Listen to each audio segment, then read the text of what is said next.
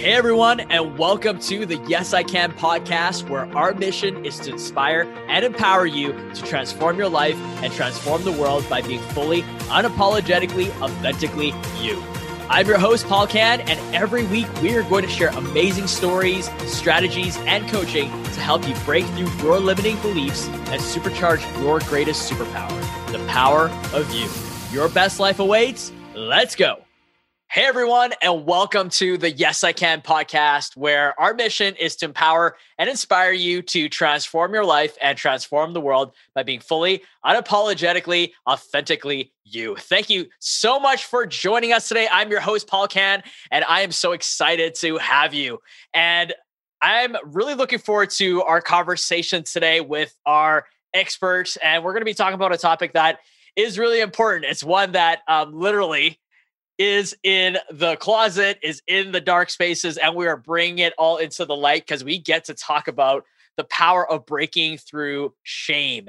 And so, our expert today, she is an expert and has more than 20 years working a, as a speech language pathologist, and she's focused on the area of social cognition. And she's passionate about her work which helps individuals connect meaningfully with others and building community, which is so incredibly important today. And she brings the same passion to audiences when she bravely engages in conversations about her own personal trauma story and her healing Spartan race and the tools she has gained that has supported her from going from surviving to thriving. So today she's dedicated to being a catalyst for the uncomfortable conversations about taboo topics in order to lift the shame and secrecy that surrounds them and to use her experience to help others. So please help me in welcoming Nancy Barrows. Nancy, thank you so much for joining us today. I'm so excited to have you.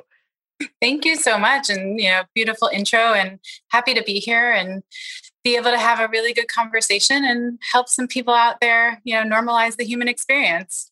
Absolutely. And yeah, like let's let's really dive into it, you know, and I love for you to take us on the journey of, you know, your own personal experience of what really led you to doing the work that you do in the world today, why you're so incredibly passionate about really lifting the shame and the secrecy around our own personal stories and trauma. Sure. So, you know, starting at the end, the whole, the passion about getting rid of the secrecy and all of the shame is that we are cheating one another. We're cheating one another of that connection in places that we really need it, in those those really scared, vulnerable places. Um, one of the things that sort of sparked this is when I was going through my divorce, I thought I was failing at divorce. Uh, because everybody else who went through it, and I don't know where I got my report card, but everyone else I saw go through it looked to be doing it better than me. And I shared that with my best friend who is also divorced, and she apologized. She's like, I I didn't know that you were suffering through this. No, no, no. I was the same. People who saw me out, it was a different version, right? So by presenting ourselves as perfect and having it together and knowing it all, we're we're robbing one another of feeling like really validating our experiences and letting us all live a true human experience and and and stepping into our space fully um, as our truest self and not having that shame and judgment about ourselves and you know self-limiting beliefs and the loathing that comes from it. So that's that was the most recent thing. But what has gotten me to that point is you you alluded to that you know my my trauma in my life. And i always like to let people who are listening know or watching know that I've lived with this my whole life. So I understand that it's harder to receive than it is for me to share it. So please give yourself permission to react however you want, no self judgment, um, just a lot of self compassion, please. So, um, again, uncomfortable topic, and most likely people have not had a conversation like this about this topic. So, um, I was sexually abused by my grandfather until I was 16 years old. And at 16 years old, this secret that I held on to as if my life depended on it, because that's exactly how it felt, was unleashed. A mandated reporter, you know, got the paperwork in or reported it to someone who brought it to the authorities and and and from being the secret that I guarded that my self-worth and my life depended on, it was out there for everyone to see you know discussions of having to testify and you know court ordered therapy it just was more than I was ready for, uh, by all means. And the first bit of shame, well, I started with shame because of the abuse, because, you know, why was I special? Why did my body, and now I understand, my body reacted the exact way. My body did everything perfectly. It was just that I didn't want it. Every cell in my body knows sexual touch equals pleasure. But the context under which it came and and and that I didn't want it and how it was connected to my experiences was the problem. And so I already had the shame there about the abuse and lots of different beliefs I had about my culpability in it. And then I unleashed the secret and I have shame about bringing this pain to my family. Whereas before, this secret was only hurting me. And now I saw, I really got to see people hurting, crying, and, you know, angry and, and just all sorts of emotions running through them uh, you know, helplessness even for my parents and my family. I know they were helping me get through something that they were having to go through themselves as well. So I have a lot of respect for them for being able to do that. Um, so there's some shame. And then, you know, at 20 years old, I decided that I was going to confront my grandfather. And I, I made the plans, I did it. And that was the catalyst for my first major depressive episode because, again, the shame around I did this very brave thing and nothing changed. That was the thought. Nothing changed. Because while I was no longer fully responsible, it took me a long time to know I wasn't, I, I held no responsibility. But one party had taken responsibility and nothing changed for me. I was still stuck with all of the maladaptive behaviors, all the limits that had been put there from, from the trauma and from my shame by myself of what I could be, who I could be. I was convinced I was broken beyond repair. Um, that my life would always feel the way it did in that moment, which was pretty helpless and out of control. And certainly there was no joy or fulfillment or anything that even remotely resembled, you know, I don't love the word happy, but happiness, you know, any sort of positive that was coming from my life. Um, in between all of that, I started to punish my body for doing what it did. And I did that in the way of not giving it food. So originally it was, you know, very restrictive eating and became full blown anorexia. So three things that I got out of that again, um, control, trying to gain some control over anything because this piece that I had, like I said, I, I carefully crafted inside and out was now out there with its own life. I wanted to disappear. I literally, like literally just wanted to disappear. And the third piece, like I said, I was angry at my body. My body betrayed me. And it continued to betray me moving forward.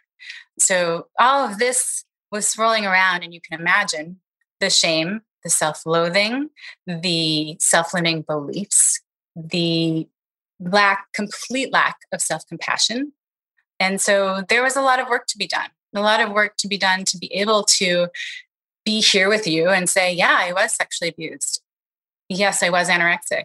Yes, I still struggle with depression, but I've done the work. And a lot of the value in my story, I believe, is talking about the ugly middle. You know, we, when you see someone on the other side, it's hard to imagine what it looked like in the middle and, and, and really see the struggle. And so I think being able to discuss those things honestly and, and really genuinely has so much power. And so part of what I'm doing and speaking about my abuse and my experience and things that came after is hopefully, again, I use this a lot, normalizing the human experience. You know, the thought of somebody else out there going through this and thinking the thoughts in their head, you know, are wrong and bad and, you know, how they feel is aberrant in any way uh, is heartbreaking to me because I was there. I, I, I was there. And while I'm not tethered to it emotionally anymore, I can connect with that pretty easily. I, I, can I can find that place again, and that's the self compassion that has now grown for the woman I was back then. Um, so yeah, there's there, all of this is coming through to a place of I'm very lucky. I made it through. And I had the best of a worst situation a supportive family. They believed in therapy. They could afford therapy. They really were active in the process and making sure that they were okay so that they could support me. And I've gotten to a place where I can speak about it. And I know obligation usually sounds like a negative word, but I feel obligated. I feel obligated and compelled to tell my story because I know there is at least one, but I really know there are people out there who benefit from hearing it and maybe get to take a sigh of relief and a little step forward out of the shadows for themselves and begin to you know heal and and feel less alone and less like you know who they are is wrong and bad and again broken beyond, beyond repair. I think people often feel that they're broken beyond repair when they've had these experiences and they've weaved so deeply into who we are. So that's that's where i am now. In the beginning people were telling me how brave i was and it didn't fit me at all because i'm not scared to tell my story at all. I have no fear or anxiety about that which is why i know i'm on the right path. But i do understand what people were saying is that even if there are and there are lots of people who get through it and do well not many people are willing to talk about it. It's one of those topics where I'm 48 years old now, and this came out when I was 16, and the needle has not moved at all on sexual abuse. We do talk more about depression, we will talk more about suicide, and we have a far way to go. But no one wants to talk about sexual abuse. There's no room for it. Even the reaction, you hear that someone's depressed or attempted to take their own life, and it's like this compassion response, like, oh gosh, you know, my heart breaks for them or whatever it is if you overhear a bunch of people talking about sexual abuse, it's like, oh my God, I don't know what I do. Like, oh, I, I would never be able, I, I could never handle that. It, it doesn't come with compassion. And so one of the places that I am working toward being uh, is I want to be known as the person who changed the narrative who pioneered this, who got other people, men and women, out there talking. Because I'm one person, so I can only reach so many people. This is not something I can do alone. And I've long known my story is bigger than me. And I'm now getting the opportunity to expand my wings and expand my story and thanks to people like you who who want to hear it who want to talk about it who are comfortable being in the discomfort of it so i again thank you and your audience for giving me that space Wow. So, first of all, thank you so much for sharing your story and your courage and just bravery and being willing to have this uncomfortable conversation and share so intimately about your experience and what you went through and and what it was like for you. So I I really want to just acknowledge you for that because it takes a lot of courage to be able to not only, like you said, do the work, but mm-hmm. be willing to share about that. It's incredibly generous to share of yourself and your story uh, because it's it's yours and, and, you don't have to tell it. And you could have, like you said, just done the work and continued on with your life. And yet, by you sharing your experience, it's incredibly generous because it it allows us to not only see you intimately on a whole different level but you know it takes another level of leadership to go to that level of vulnerability and to use it in a way that makes an impact. So first of all thank you so much for that.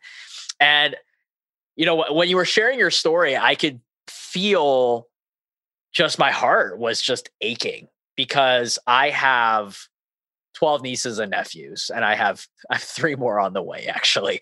And to think about what you went through and just that pain and afterwards this sense of like you were sharing blame on yourself that sense of shame. I really felt that just in terms of eh, coming from such a depth of compassion and and and myself also feeling that ache as you were sharing that. And you're so right in that it is still an it's an incredibly uncomfortable conversation and it's not one that is readily talked about when like you said you talk about the spectrum of different traumas and things that have happened. I think talking about sexual abuse and trauma is like this whole other level that not a lot of people and most people are not ready to have that conversation and to really look at it because it is so incredibly uncomfortable. So what do you think about that is what do you think is in the way of people really bringing it out into the open and having this conversation? Because frankly, if everyone was willing to talk about mm-hmm. sexual trauma and abuse, there would be no predators. There would be no perpetrators because they would have nowhere to hide. Exactly. And right now they are hiding in the shame that I'm just going to say victims. I know they're not victims, but those that have been through this experience feel because they, a lot of them blame themselves. A lot of people think it's on them. It's something dirty about them. Like you said, this like why me? and if anything the attention shifts from us shedding light on the, on on those that are creating this trauma instead of you know moving it uh, shifting it towards them so that you know they have nowhere to hide so you know what what do you think just you know over your years of now sharing your story and really wanting to make a difference in that space like what about this is still so uncomfortable for people and what needs to happen for us to really break through this barrier so that this becomes something that is talked about so that we can really eradicate the shame around this conversation I'm glad you said that. And I'm glad you said that, yeah, if we were teaching our kids about boundaries and their bodies and creating as adult safe space for them to come if something doesn't feel right to them, we would there would be no safe harbor. There would be no place for for people to be abusing because it, they would be, you know, outed immediately. So that is a big important thing. And where do we get hung up? I think there's a lot of things. I think, you know, sex is an intimate act. And talking about intimate things uh, that have historically been behind closed doors is uncomfortable for people. I don't think we have a comfort with you know sex in general to then be able to talk about the things that happen around it that are i mean wrong and and you know hurtful and predatory the other thing is i think people's minds go to the picture in their head it's really normal like imagining this and it's so uncomfortable to put that image with the story and and then have to sort of be with it if you're going to have the conversation. So, again, I think the willingness to be uncomfortable is part of what has to happen. Our willingness to discuss things that you know we we have not historically been comfortable discussing needs to happen and that's about a lot of things. You know if we were talking about a lot of the taboo topics and willing to sit with our discomfort so we'd be in a very different place around them. So yes i think that there is everybody's own discomfort with these closed door issues especially like sex again it's it's it's private you don't talk about it you don't share it with anyone else other than but your partner in that room right so that is a big piece and I, I think we we need to get more comfortable talking about sex just in mm. general because there's a lot of shame around that too you know you were talking about how things move away from the victim, which I don't like that word either. I like to say, like, I have a history of sexual abuse. So, someone who has experienced sexual abuse they are also met, unlike lots of other crimes and traumas, with doubt. Mm. You know, mm. okay, but why didn't you say no? You let it go on to you were 16 years old. You know, well, why would you ever let yourself be alone? Why did you not tell anyone? You know, there's so much of our own shame that's rolled back at us. A lot of times I hear more stories of people who either did not tell anyone or when they did were basically told to shut up Mm. You know, and and and words not sometimes those words, but other words like we're not talking about this. It did not happen, and so unfortunately, which is worse, if anything. Yes. Like oh, the absolutely the the pretending it didn't happen and making it as if they made it up is even worse absolutely for those that have gone through it because you're completely invalidating their mm-hmm. entire mm-hmm. experience which happens a lot because it's really yes the person like you said that is this receiving it is is it's their own stuff being reflected back to them their own level of being uncomfortable mm-hmm. which i don't even think they realize ends up creating more damage than they right. know especially for children just for the people closest to them to not believe in them is one of the worst things you can really do and i think it's really important to talk about around what what you should not say how to not handle if someone comes to you around something like this as uncomfortable as you are to really invalidate someone's experience by pretending it didn't happen. Absolutely. I mean invalidating someone's experience and breaking their trust another time so you've got someone who's breaking their trust in terms of you know va- violating their boundaries in their body and then they get the courage to go tell someone about it and that person breaks trust and invalidates them they have nowhere to go. Mm. Where do they go? Uh, and that's why so many people who have had these types of traumatic experiences end up, you know, with addictions, trying to escape and and live in a world where they they're there's no safe place for them, right? They can't tell their story because based on the evidence, it's going to be met with, you know, it's going to be met in a way that makes it worse than the the thing happening in the first place. Mm. And so that's that's a really dangerous dynamic like you said where you know how do we receive it i think you know if we move towards curiosity over judgment and compassion over knowing, that's a good place to start. Because if a child comes to you, again, I don't care what happened, if it made them uncomfortable. It could have been, you know, someone touched their shoulder and it made them uncomfortable. Something about it made them uncomfortable. It could have crossed boundaries that, you know, really made them uncomfortable. And, you know, nine out of 10 people would agree that, yes, that's wrong, you know, kind of thing. Um, but ultimately we we have to be able to create and hold space for other people's experiences and when a child comes to you your job is not to judge it your job is to hold it validate what they're going through let them know you're with them like wow yeah that that sounds like it would be uncomfortable or you know that sounds like it would feel really scary you know in the moment i'm so proud of you. I'm so glad you told me so I can, you know, help. I can, you know, whatever it is you want to use so so that you're not alone and we're going to take care of this. You know, so immediately saying and and showing that love. Like you're not unfortunately, you might be rejecting people may be rejecting the experience, but in doing so they're rejecting the person. Mm, yeah. unless you've done a lot of work, you are not separate from your experience at that point. Um, and so you are rejecting that person. And so making sure you validate, let them know they're safe, let them know they're loved, let them know it changes nothing. I'm so proud of you. I love you so much. You know, what, what's we're going to do this together, kind of thing. And I, am a big believer.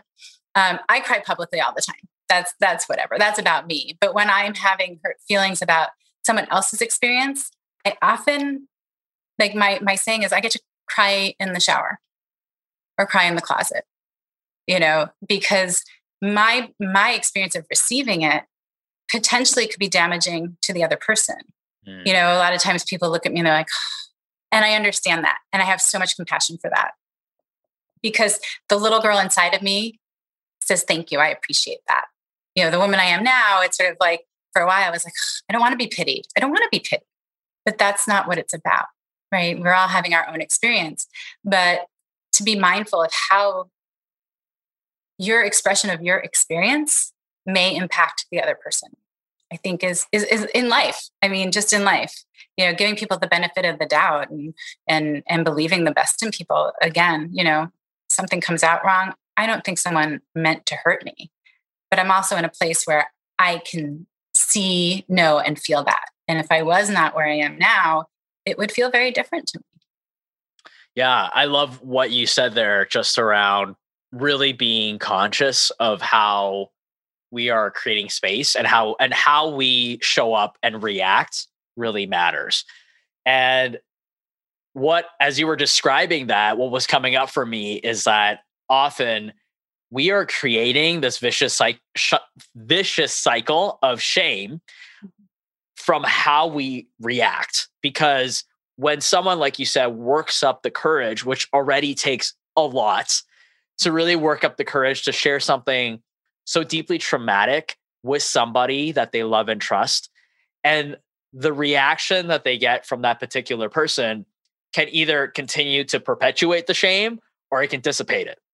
And right. That really sets the tone for how they move yes, forward. Absolutely. And I think overall, going back to what you had brought up a little while ago, just around the shame that we have around sex. I know growing up for me, um, and I think this is quite, um, I'd say, um, prevalent with immigrant families is we don't really talk about sex. Like it was this super taboo topic.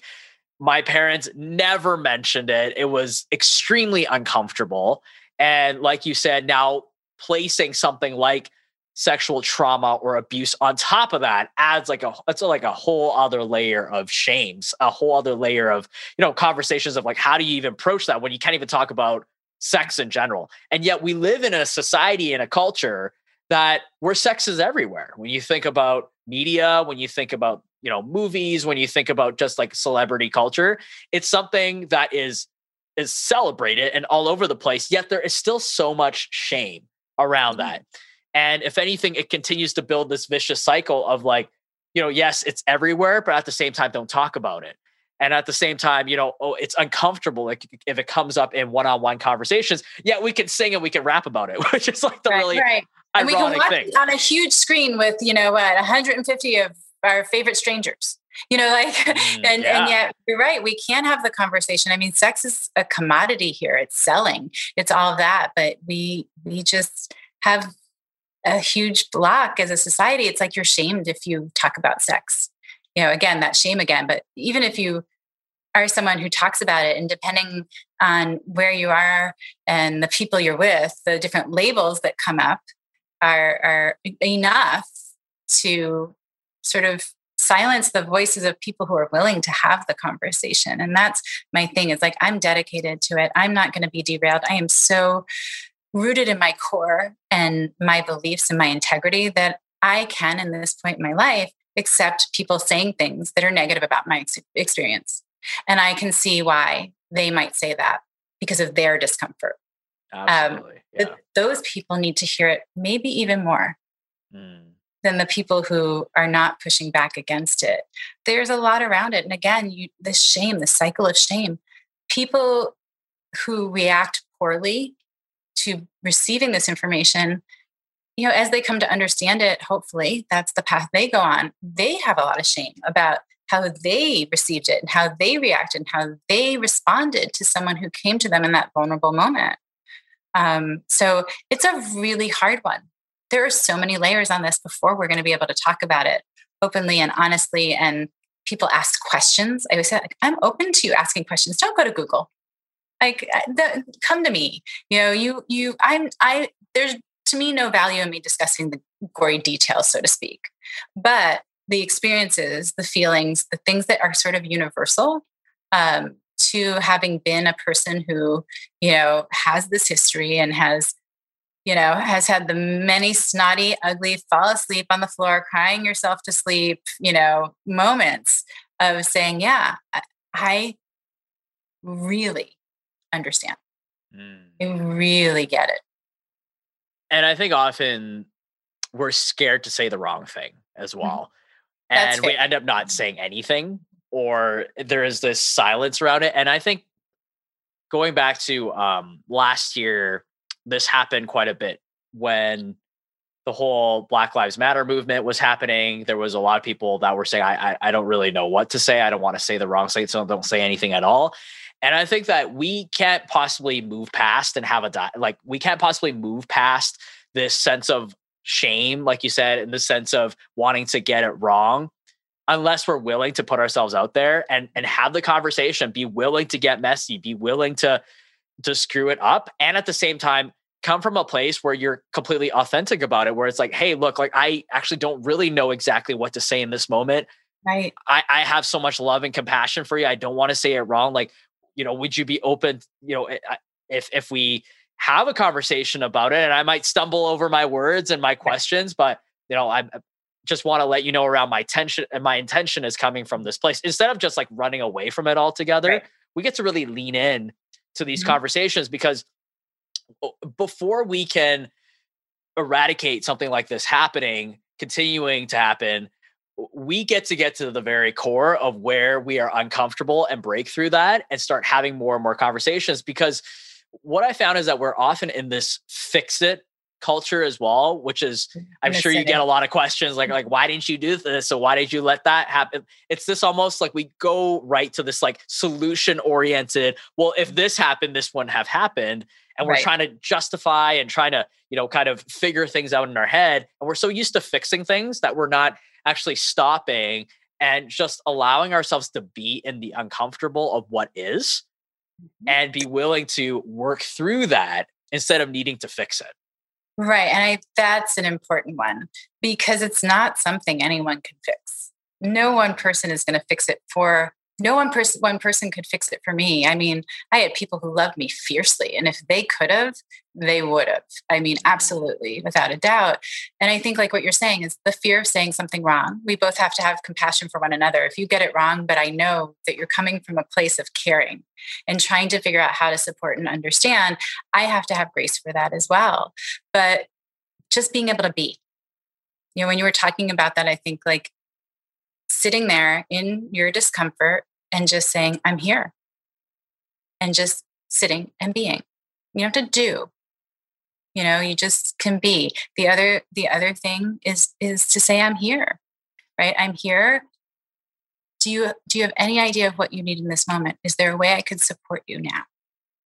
I like that one. I offer that to other people all the time. Is is there a way you can think that i could support you now in this moment? And sometimes they don't. You know lots of us don't in that moment know what we need but just knowing that we have someone there for us and willing is a huge comfort. That's a huge gift we can give one another because when people move away because of their discomfort like you're talking about they they clam up or they move away unfortunately for the person who shared again that's a rejection. Mm. and if we could get to the logical point of saying no i know it's about you and not about me that would be beautiful. But in the moment when you are real vulnerable um, your mind's not in the picture. You're you're all heart. You're all feelings. Mm. and so you're going to respond to things. It's going to be translated through those mechanisms and that you know often leads to feeling rejected angry disappointed i mean all sorts of things. And so while it may not be the intent we we have to be willing to be uncomfortable.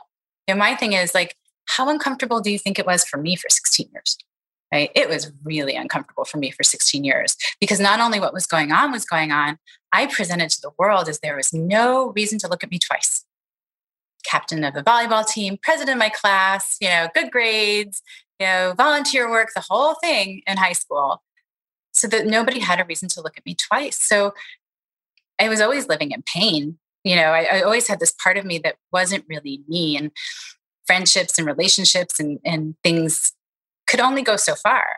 So I endured that discomfort. And I don't want anyone else to have to go through it, which is why I'm doing what I'm doing. But to other people, and I've had this conversation with family because now that I'm talking more, they are really proud of me. They support me. But in the beginning, they wanted to watch, but didn't know if they could because they were so uncomfortable. And I said, hey, if we can't do it, who's going to? Can you tolerate that discomfort? Can you put yourself in that spot and, and just be? And so, even a family who's gone through it, you know, had misgivings in the beginning and a lot of discomfort around, okay, we can hear this and we can support you and it will make us uncomfortable, but you're worth tolerating that. The outcome of what you're doing is worth tolerating that and waiting for the shift. We do it in all other areas, right? We will sit with our feeling and wait for the shift, right? And then we've had that moment of growth. Around this, especially, again, sex, sexual abuse, sexual assault, sexual trauma, especially when you're talking about a child, um, there's a lot of discomfort. Mm. You know, are you willing to tolerate it for a bit until you get a little shift? It may not be huge, but a little shift.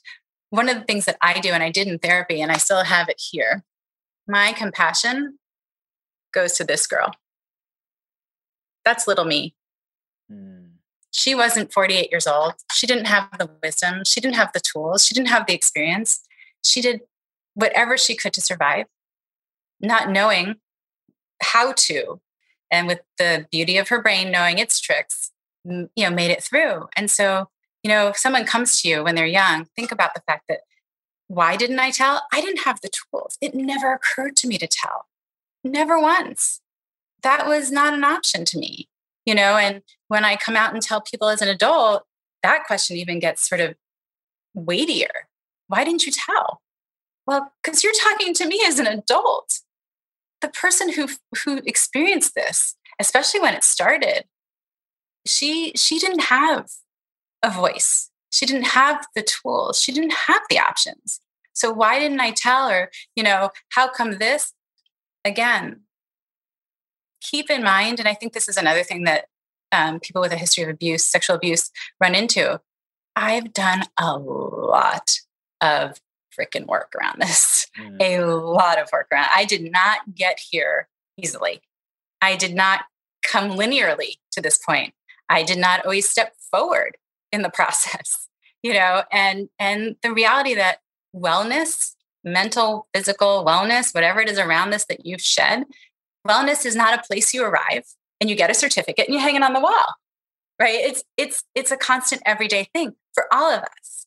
But for me to even get to the starting line, I had like I call it a Spartan race. A journey sounds too pretty and like birds and trees and flower. Like it just doesn't sound like what I went through. A Spartan race, pushing myself to the limits, getting dirty, getting back up, you know, stopping and pausing and resting before I can go forward again, you know, before I could even go forward again, having that compassion for myself where the places I couldn't go yet. So I think that's the other really important thing in all of this is I want credit for the work I, I've done. And just because I can talk about it easily doesn't mean it wasn't without work. And the credit for the work is not for me. The credit for the work is the people who are still in it, who are Absolutely. still pushing to get to this point. I would have hated me when I was going through it, right? Oh, she's got her she's got herself together and she's totally fine and she's so pricky and positive and which is why I do spend time talking about the ugly, you know, in, in, in conversations when that's where we go, we can talk about the really ugly. You know, I didn't want to exist. I would go to bed at night and ask the universe if there's someone tomorrow that's going to get a terminal diagnosis, give it to me. They want to live, they want to be in this world. Don't do that to them, do it to me. You know, so this pretty person at the end still, again, has hard days. I absolutely do. And I, I, I try to be really honest about them. I posted videos and pictures. I don't know where the habit came from, but I take pictures of myself when I cry. And actually, it allows me to have a lot of compassion for myself when I see it from the outside. So often I'll share those. Again, we, we're all human. There's an experience that we're meant to have, a connectedness that we're meant to have and a place where we show up exactly as who we are. And if we could all do that, have permission to do it, a lot of things do change. Absolutely. And, you know, one thing that I just was coming up for me as you were sharing this is that, first of all, this is a lot more common than most people think in terms of sexual abuse. I always it happens yeah, they, people will be like, I don't know, I don't know anyone who's been abused. You do. You know many people. yeah, you do. you, you, just don't know. Right. You just don't know you. Right. Exactly. Yeah. Mm-hmm. And you know, and and I and I can completely understand that, you know, and it's I think back to my own journey around coming out as a transgender man and a lot of people around me often would have this narrative of like, I don't really know anyone that's transgender. Like, I don't know. Like, it's just almost like elusive uh, people out there. We're in the cubicle next to you. We are, you know, in the lunchroom. We are shopping in the clothes rack next to you. You know, we are grabbing a coffee behind you. There are people around you everywhere that have gone through these experiences. You just don't know about it. And just because you don't know doesn't mean it doesn't exist. Exactly. And with that said, what also came up for me as you were sharing is not only that we get to have compassion for people like you said that are going through it and not look at as a hey like look at Nancy and how she's dealing with it like you should deal with it as gracefully because like you said it's been a journey that has been many many ups and downs and, and mountains and valleys mm-hmm.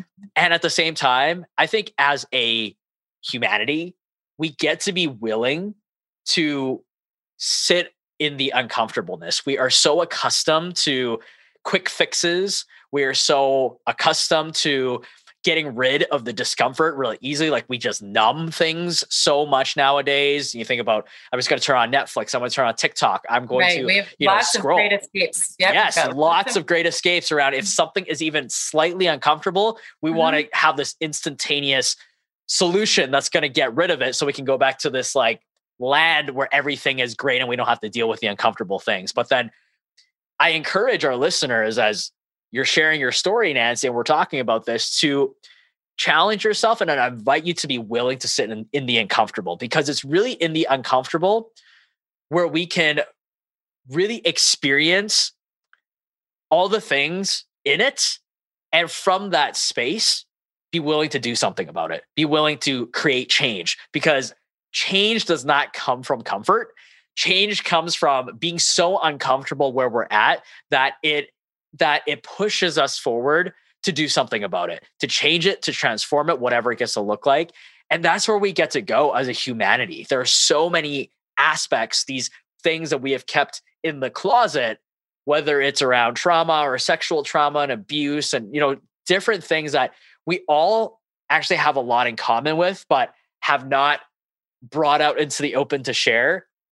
And the more willing we're to we're willing to sit on, in the uncomfortableness, the more that we can have compassion for each other where we're at and as a collective, really move forward in changing it and doing something about it because this is not going to go away.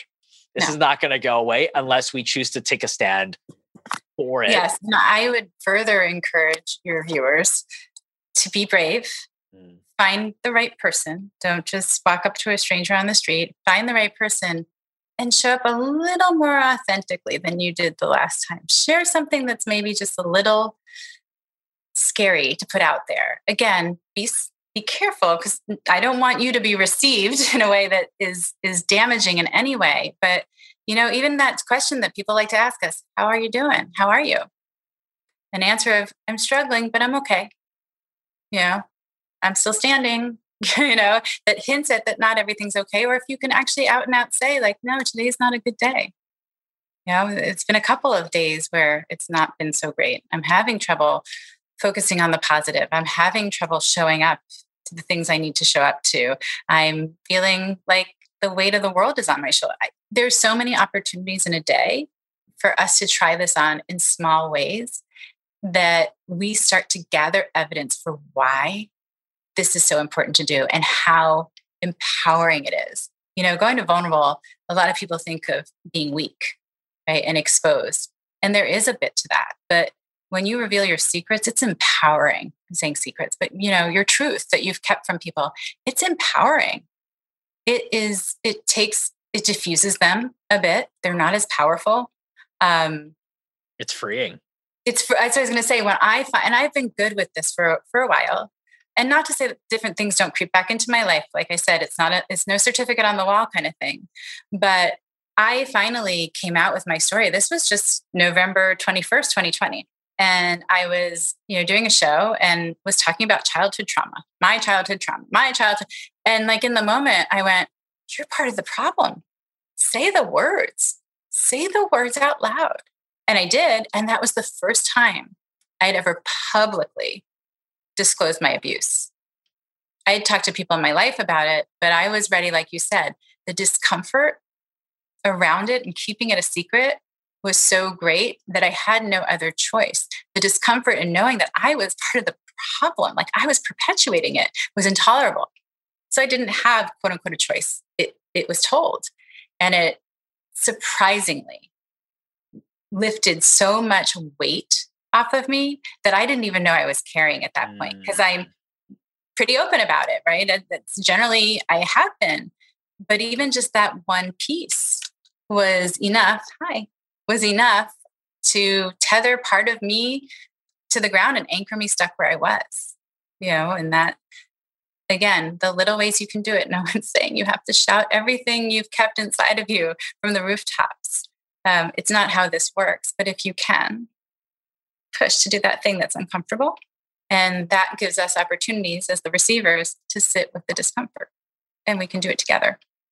I think that's such a beautiful way to really bring together and tie together our conversation. And like you said, it really starts with flexing the muscle a little bit at a time. It is not something that we can just take a massive leap in. It requires a little bit of courage, a little bit of courage each time to be vulnerable, be authentic. And so, you know, thank you so much, Nancy, for your authenticity, your incredible vulnerability and courage and strength in having this uncomfortable conversation with us and being willing to be so generous to share your story with us and the work that you're doing in the world. And I just really appreciate you and and just so honored that you're sharing this with our audience and um, you know for our uh, audience and our listeners that really want to learn more about you and the work that you're up to. Where can they find you?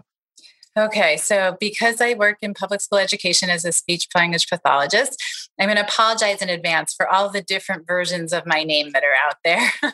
but on LinkedIn, I'm Nancy Barrows, and there's a bunch of letters after my name. So if there's more than one of me out there, I'm the one with the whole alphabet soup afterwards. Um, you can find me at vibing underscore with underscore Nancy. Um, it's actually both, oh, oh, on both Facebook and LinkedIn, but sometimes people people find it easier to find me as Nancy Debra, D E B R A. And my email is pretty much my name. You're welcome to email me. Your audience is more than welcome to. And when they do reach out, put that they saw me here.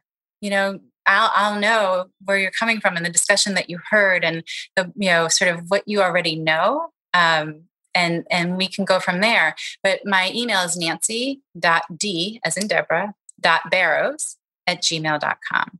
And every Thursday night at 5.30 Pacific, uh, YouTube, LinkedIn, I am a co-host of a show called The Island of Misfit Toys, which is a new development. And I'm actually in the process of developing a show that may go live for the first time tonight um, that is all about talking about you know quote unquote secrets, the things that we're we're too uncomfortable to talk about. So it's been a real privilege for me to be asked to have have been asked to do that. And yeah, I would love for everyone to show up and you know engage in the comments on both shows. Want to hear from you. Want to give you voice. Want to give you space. So yeah, those are the ways you can find me. Smoke signals probably work too, but I don't know exactly what those look like.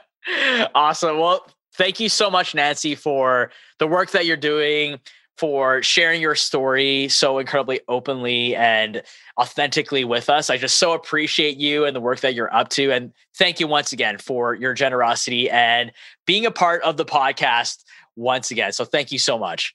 Thank you. And thank you to you and your audience for receiving me and welcoming me um, in such a beautiful way.